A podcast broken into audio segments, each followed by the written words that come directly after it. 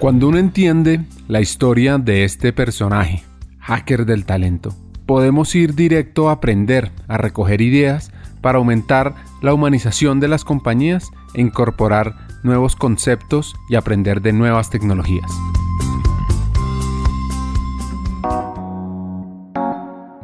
En el lado A conocimos la historia sobre la imaginación y curiosidad de Adriana, y recojo una frase de ella.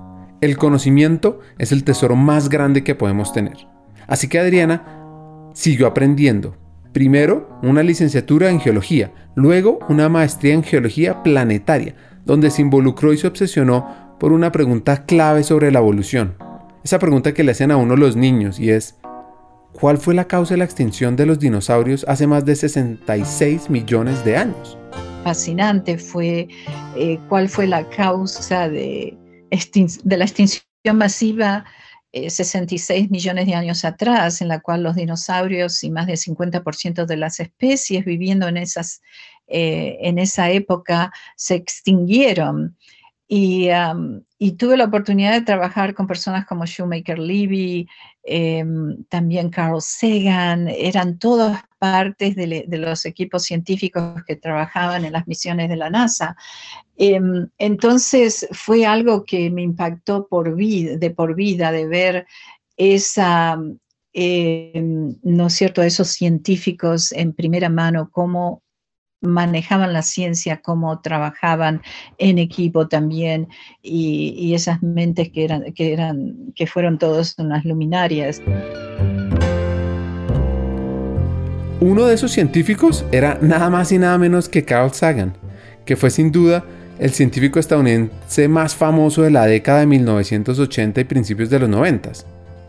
Encontró en los 70 lo que conocemos como el efecto invernadero en Venus, creó la famosa serie Cosmos y el proyecto SETI en búsqueda de vida extraterrestre. Bueno, volviendo a Adriana, se va a México, a finales de los 80,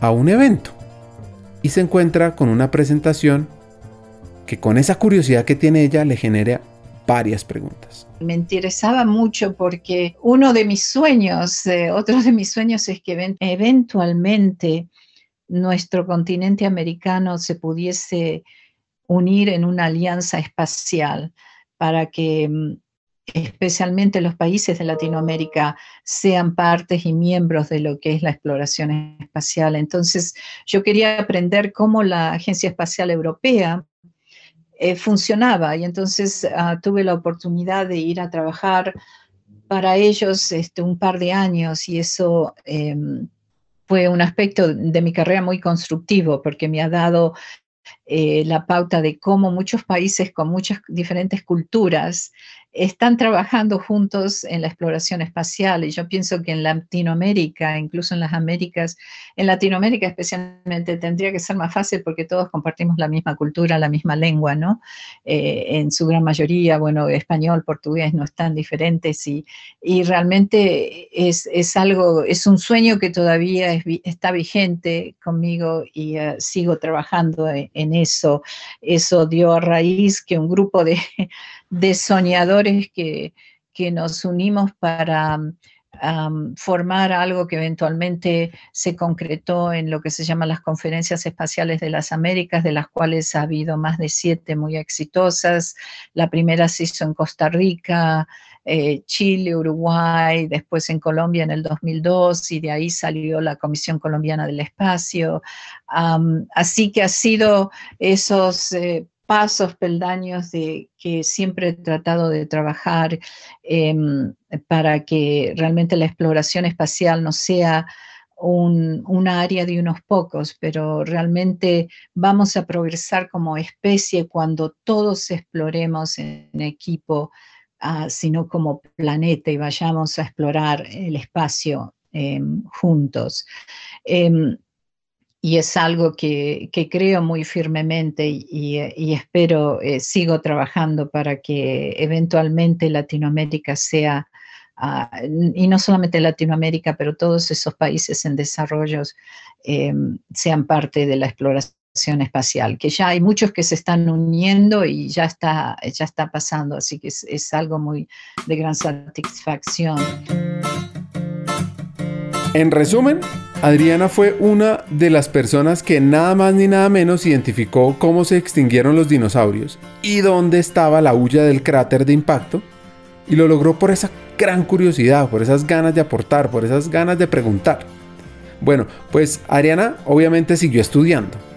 En eso tuvo un reto y es que perdió una misión a Marte, pero siempre trabajando y estudiando llegó a la capital de Estados Unidos, donde también trabajó en uno de sus sueños. Y ahí fue que vi un trabajo de un geoarqueólogo que estaba presentando en la cual encontraron una anomalía que era como un semicírculo de cenotes, ¿no? Los cenotes son como em, piletas naturales de, de, agua y que formaban un semicírculo en la península de Yucatán y ellos no tenían idea, ¿no? Él no tenía, estaba presentando esto, ellos estaban buscando qué es lo que le había pasado a la civilización maya y, estaban mapeando los canales de cultivo y se encontraron con este semicírculo en la península de Yucatán que era enorme, era tenía 180 kilómetros de diámetro, casi 200 kilómetros de diámetro más. Entonces yo vi la presentación y después fui a hablar con el investigador y le dije, ¿no? Y si alguna vez habían pensado que se podía hacer un cráter de impacto.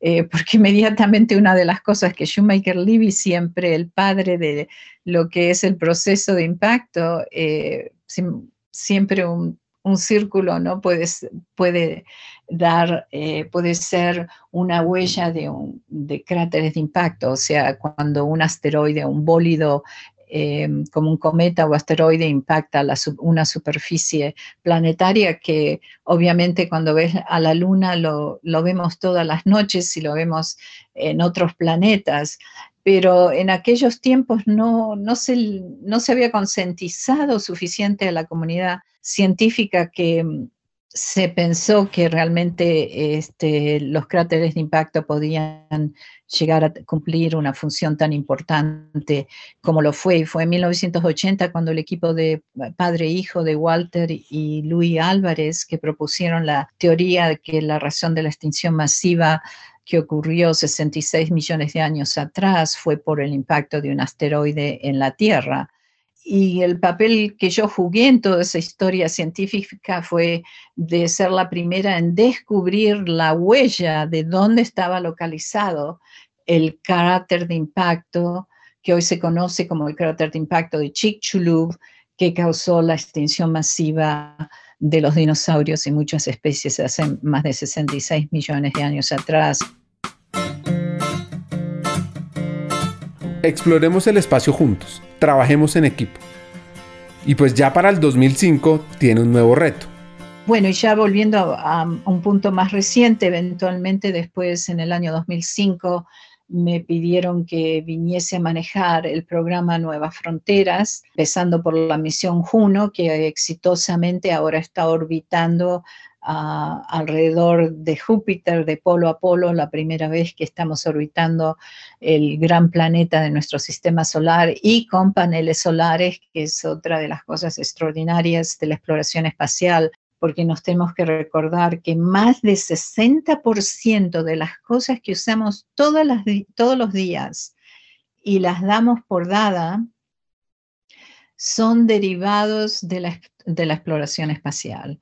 Esa, toda esa tecnología que hoy nos hemos beneficiado Em, es realmente es gracias a la exploración espacial. Y a mí me encantan mucho las palabras del ex administrador de NASA, Charles o Charlie Bolden, como todo el mundo lo llama, eh, que él decía, sí, vamos allá para, y apuntaba al espacio para aprender más de acá.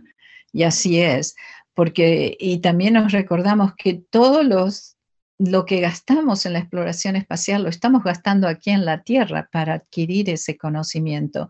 Y ha dado de miles y miles de empleos y de innovación que ha beneficiado a todo el planeta. Hagamos una pausa. Hackers del Talento busca humanizar las compañías, compartir experiencias y mejorar la realidad laboral en Hispanoamérica. Necesitamos de una comunidad, porque solos imposible. Así que tu apoyo es fundamental. ¿Cómo? Compartiendo nuestros episodios por WhatsApp, por las redes sociales, suscribiéndote a nuestras plataformas y comentando. Ya hay varios que se han montado en esta comunidad. Gracias a Crip Bogotá por tu apoyo y cerramos esta pausa. Continuemos con el episodio.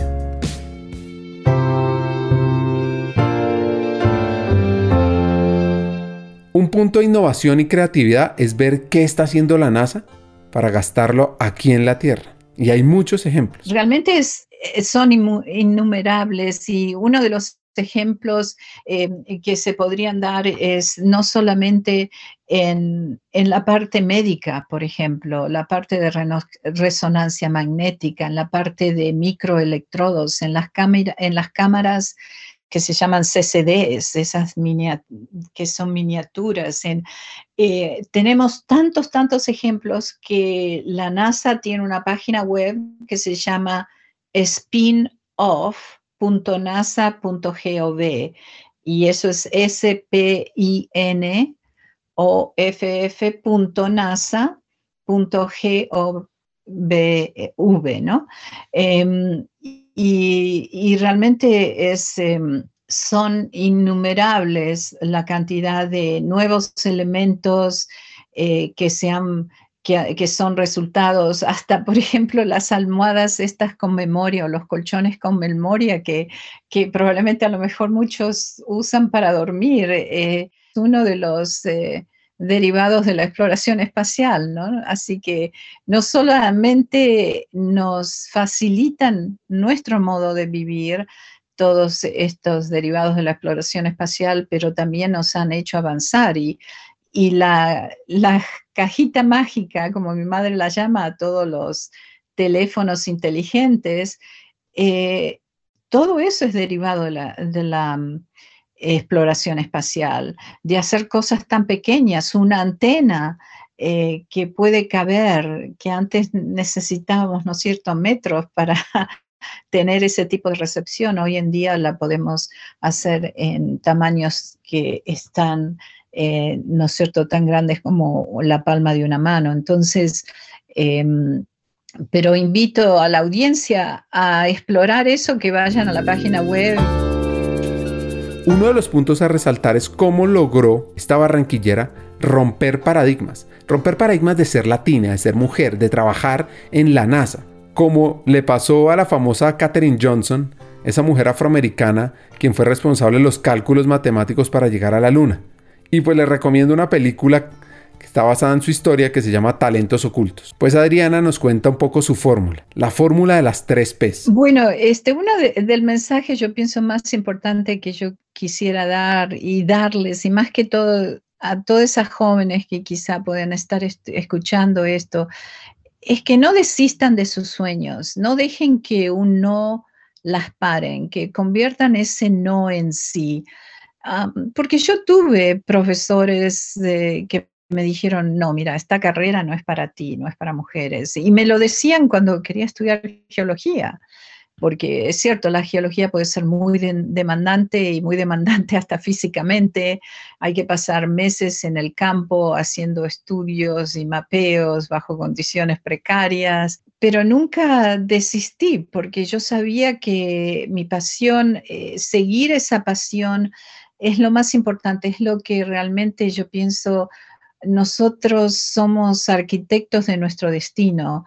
Si no llegamos a cumplir la función a la cual vinimos a ser, realmente estamos, eh, estamos fallando en nosotros mismos. Yo hay una pequeña clave que quisiera compartir y una, yo siempre la llamo las tres P, que una es pasión. No importa lo que hagas en la carrera que sea, en el campo que sea, pero sigue tu pasión, haz lo que realmente harías si, incluso si nadie te, paga, te pagase nada, haz lo que lo, lo haces como si fuese un hobby. Esa es tu pasión.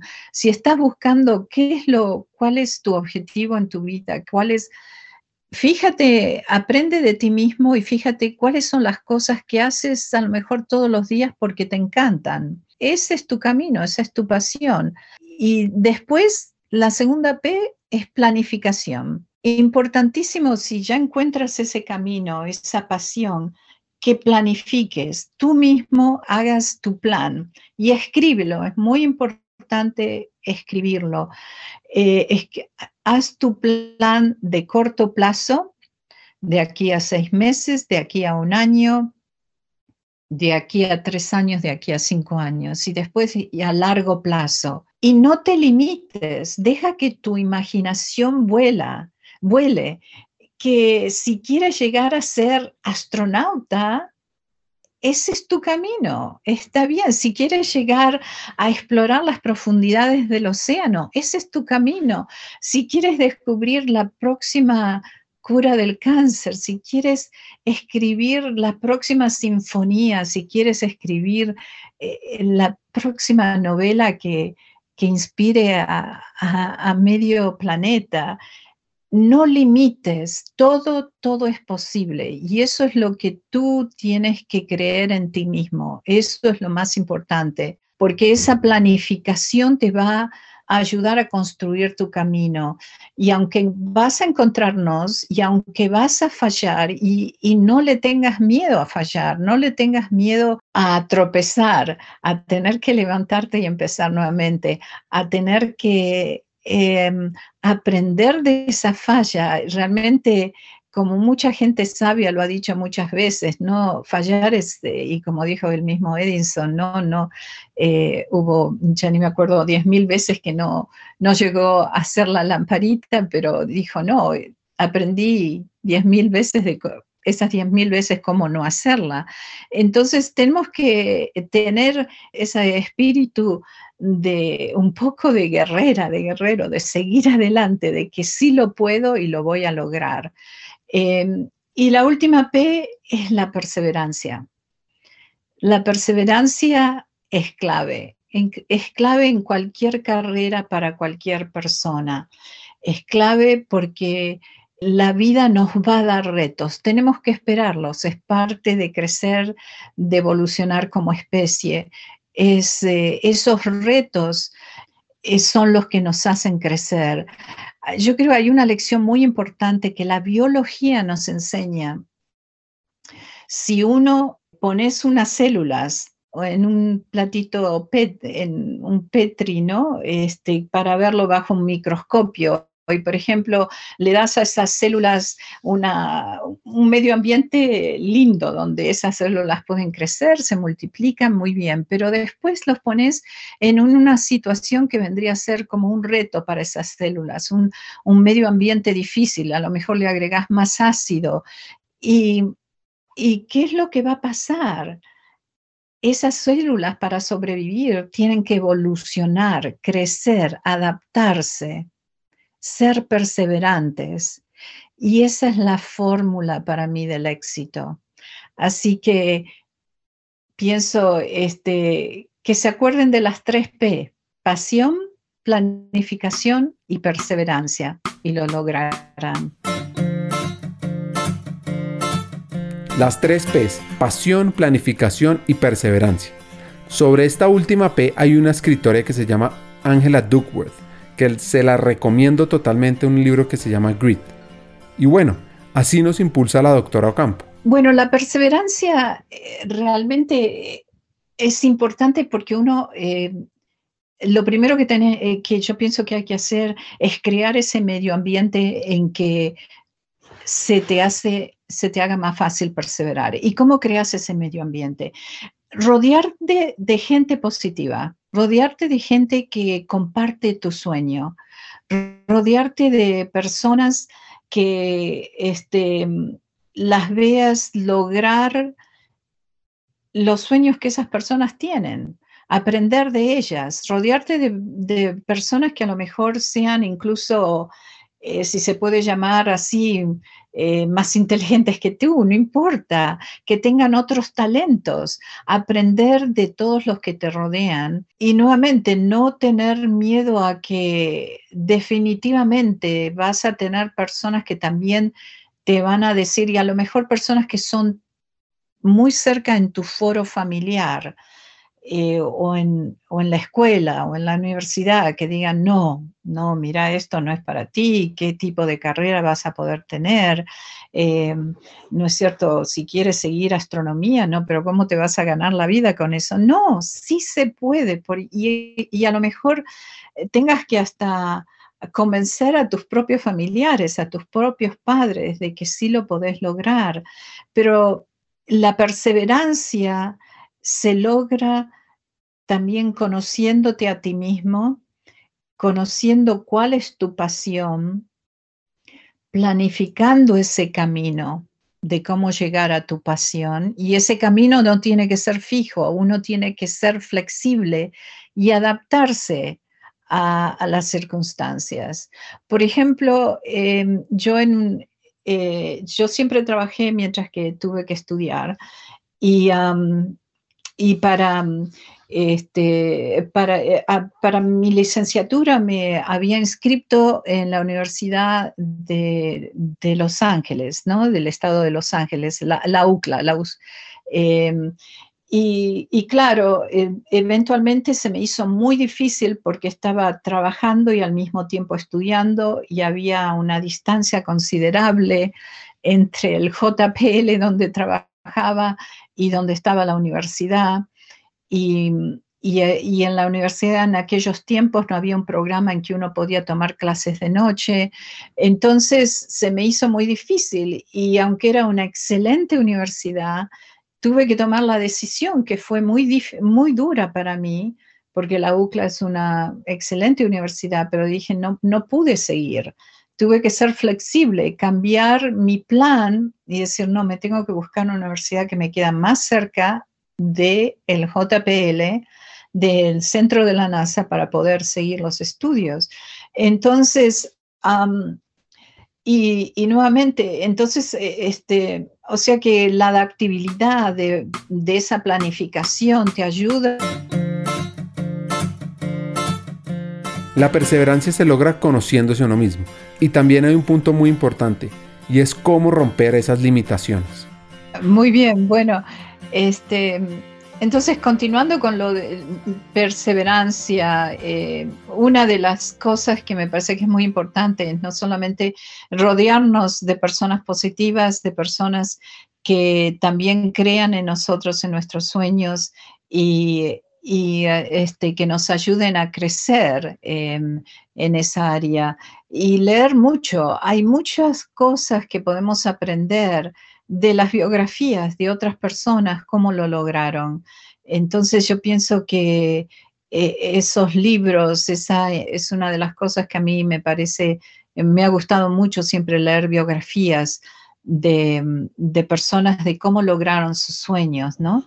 Eh, podemos aprender las metodologías que esas personas usaron y, realmente este, nunca eh, cambiar para adaptarse a los deseos de otras personas, porque si no realmente nos estamos em, así, no, nos estamos fallando a nosotros mismos eventualmente yo he encontrado muchas personas que a veces dicen, uy, sí, seguí, eh, me, hubiese encantado ser oceanógrafa, pero, eh, pero me, orientaron, a lo mejor soy abogada o, médica, porque esa era una carrera que, que mis padres o eso pensaban que podría ser, podía eh, tener una mejor vida.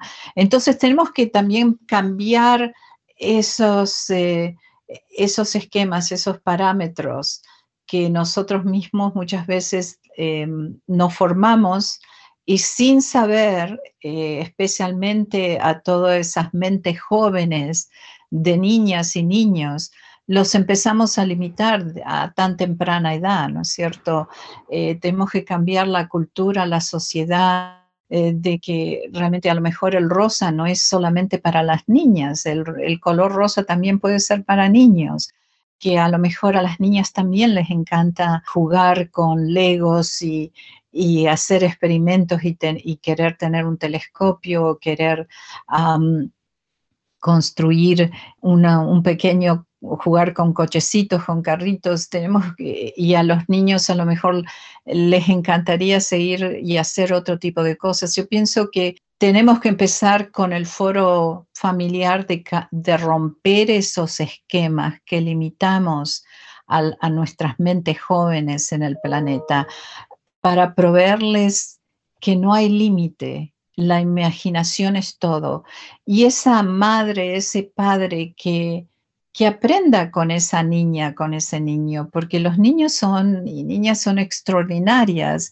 Eh, la forma de ver al mundo y de percibirlo, de querer hacer tantas preguntas, que busquen las, em, las respuestas juntas, ¿no es cierto? Con, que, que esa niña lo pueda buscar con su mamá, la respuesta, o el papá, que, entonces fomenten esa imaginación, no tanto dependiendo tanta de las cosas electrónicas de hoy en día, pero también de crear usando, manipulando y usando sus manos, su imaginación, de crear. La creatividad en cualquier forma que fuese es esencial en el ser humano. Nosotros como especies vinimos a este planeta empoderar a las mujeres, romper esos esquemas que limitan nuestras mentes, nuestras mentes jóvenes. ¿Y qué mejor que... Para crear, para inventar, para explorar, esa es la esencia del ser humano. Y si no respondemos a esa esencia, nos volvemos una especie de personas frustradas, de personas que no contribuyen al bienestar de una sociedad, de un planeta, que no entendemos lo extraordinario del planeta en el cual vivimos. Entonces, em, la imaginación es una de las ah, eh, características de nuestra especie como Homo sapiens, que es eh, supuestamente el, ¿no es cierto?, el ser humano sabiente. Que, nos eh, identifica, ¿no es cierto? Entonces, eh, es algo que lo tenemos que fomentar a, muy temprana edad y explorar, y explorar eh, yendo a museos, yendo a bibliotecas. Y realmente a veces yo pienso que lo importante no es no decir, bueno, no tengo suficientes fondos para poder enseñarle a mi hija, a mi hijo, darle esas oportunidades. Yo admiro mucho a mis padres porque nosotros éramos de medios muy módicos. Sin embargo, mi mamá, mi papá se las ingeniaron ah, para siempre buscar programas que eran gratis o para inventarlos ellos, para darnos esas nuevas perspectivas de fomentar la imaginación, de, darnos la oportunidad de que creer, de creer en nosotras mismas, de que todo lo podemos lograr. Em, entonces, e, eso es un ingrediente clave. Pienso que tenemos mucho todavía, un camino muy largo todavía de caminar con respecto a romper esos prototipos, esos esquemas ya eh, que se les imponen muchas veces a las mentes jóvenes eh, y, es importante que, evolucionemos como especie, ¿no? De, seguir adelante en ese sentido de no limitar, porque a veces lo hacemos sin darnos cuenta y estamos limitando, limitándonos a nosotros mismos, eh, porque a lo mejor vivimos en un, en un lugar geográfico que parece que no, que las posibilidades no, no pudiesen existir cuando eh, efectivamente es, eh, no es así, es formas de uno crearse las, las posibilidades y buscar las formas de nuevamente de implementar las tres P, seguir tu pasión, planificar el camino hacia tu pasión y seguirlo con perseverancia. La imaginación es más importante que el conocimiento. El conocimiento es limitado. La imaginación rodea al mundo, dice Albert Einstein.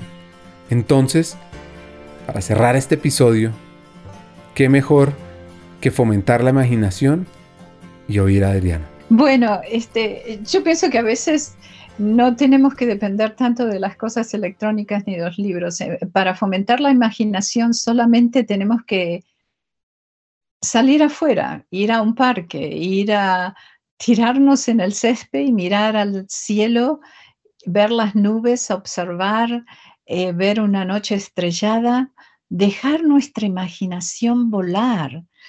Eh, tenemos todos los instrumentos más importantes dentro de nosotros mismos.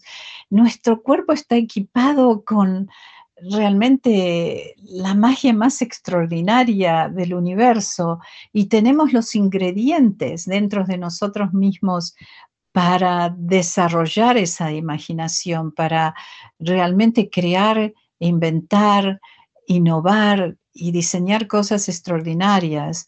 Entonces, eh, los libros obviamente ayudan tremendamente y no, no les su, eh, su, valor, al contrario, yo soy una de los enamoradas de los libros y no solamente de los libros electrónicos, sino que todavía me gustan los libros en papel porque uno puede sentir ese, ese peso de ese libro y, y, ese, eso, y del papel y de volver a releer más fácilmente y a lo mejor este, poner señas en, en, áreas de ese libro que lo impactan a uno más, ¿no? Y tomar notas y ese tipo de cosas, ¿no? Que a veces con los libros electrónicos no, no se facilitan tanto. así que hay, hay, muchos libros extraordinarios para leer en, en, el desarrollo de la imaginación, pero yo me acuerdo que una de las cosas que mi madre, para ayudarme a desarrollar la imaginación, obviamente yo no lo sabía que en el tiempo, pero mi mamá era maestra de Montessori, y fue leer, leer todos esos libros de fantasía, eh, las historias de Julio Verne, eh, las historias de Alibaba, y todos estos libros que ahora existen eh, de fantasías a veces son muy buenos también para desarrollar esa imaginación en las mentes jóvenes. Claro está que también eh, eh, ya cuando, eh, si estamos hablando ya para gente no jóvenes de mayor edad o, de cualquier edad, hay muchos libros y a leer lo que me refería anteriormente. a mí me han encantado las biografías porque ah, me he leído la biografía, por ejemplo, de Madame Curie muchas veces y fue escrita por su hija. Las, los únicos dos premios Nobel en física y química que, que, existen en la historia, madre e hija, es extraordinario. Y la biografía de Madame Curie fue escrita por su hija, por ejemplo. Entonces hay, hay muchas de las, de las biografías, eh, uno puede aprender muchísimo de esas vidas que nos están dejando esas enseñanzas. Lo importante es también estar abiertos, estar abiertos a querer aprender, no limitar nuestras mentes también, porque pienso a veces eh, los libros están ahí, la información está ahí, estamos rodeadas rodeados por un planeta extraordinario, único en nuestro sistema solar y único en probablemente en millones de exoplanetas que existen, ¿no? que nos rodean en nuestra galaxia y en, y en nuestro universo. Vivimos en un planeta privilegiado que si abriéramos más los ojos, lo extraordinario de, lo que nos rodea, podríamos aprender y desarrollar mucho más esa imaginación, esa innovación que tenemos innata. Y lo importante es no pararla. Mira, una de las cosas de las, de las observaciones que se vienen haciéndose mucho, especialmente para niñas, que son ah, muy creativas y muy imaginativas, pero llegan a la edad a veces de los 10 años, de 9, 10, 11 que, que este, a veces por las presiones sociales y dentro de las mismas escuelas, eh, no se, se, les limita, se les limita y pierden el interés de esa imaginación, de esa creatividad, de, desarrollarse en carreras científicas especialmente. Eh, entonces, nuevamente, eh, pienso que, como tú estabas mencionando, Ricardo, tenemos que evolucionar en el sistema educacional, tenemos que evolucionar en los sistemas, en los patrones que estamos dándoles a, a nuestras mentes jóvenes para que esas niñas no sean marcadas y limitadas, para que esos niños tampoco sean marcados y limitados en lo que pueden lograr. Eh, y, eso es, tenemos que empezar desde el foro familiar y de ahí crecer a, nuestras comunidades y eventualmente a los países que se, que se expande ese conocimiento y esa forma de pensar más amplia, de no limitarnos, de no limitar a nuestras mentes jóvenes y, de abrirle los horizontes y dejar y de, estar abiertos nosotros como em, padres, madres, em, miembros de, la sociedad, que también estemos dispuestos a aprender de esas mentes jóvenes, ¿no? Entonces, estar abiertos a las nuevas opciones y las nuevas posibilidades. Pienso, teniendo esa apertura de mente nos va a proveer una apertura y crecimiento para nuestra especie, que la necesitamos muchísimo hoy en día para mejorar eh, no solamente a nuestra civilización, pero al planeta.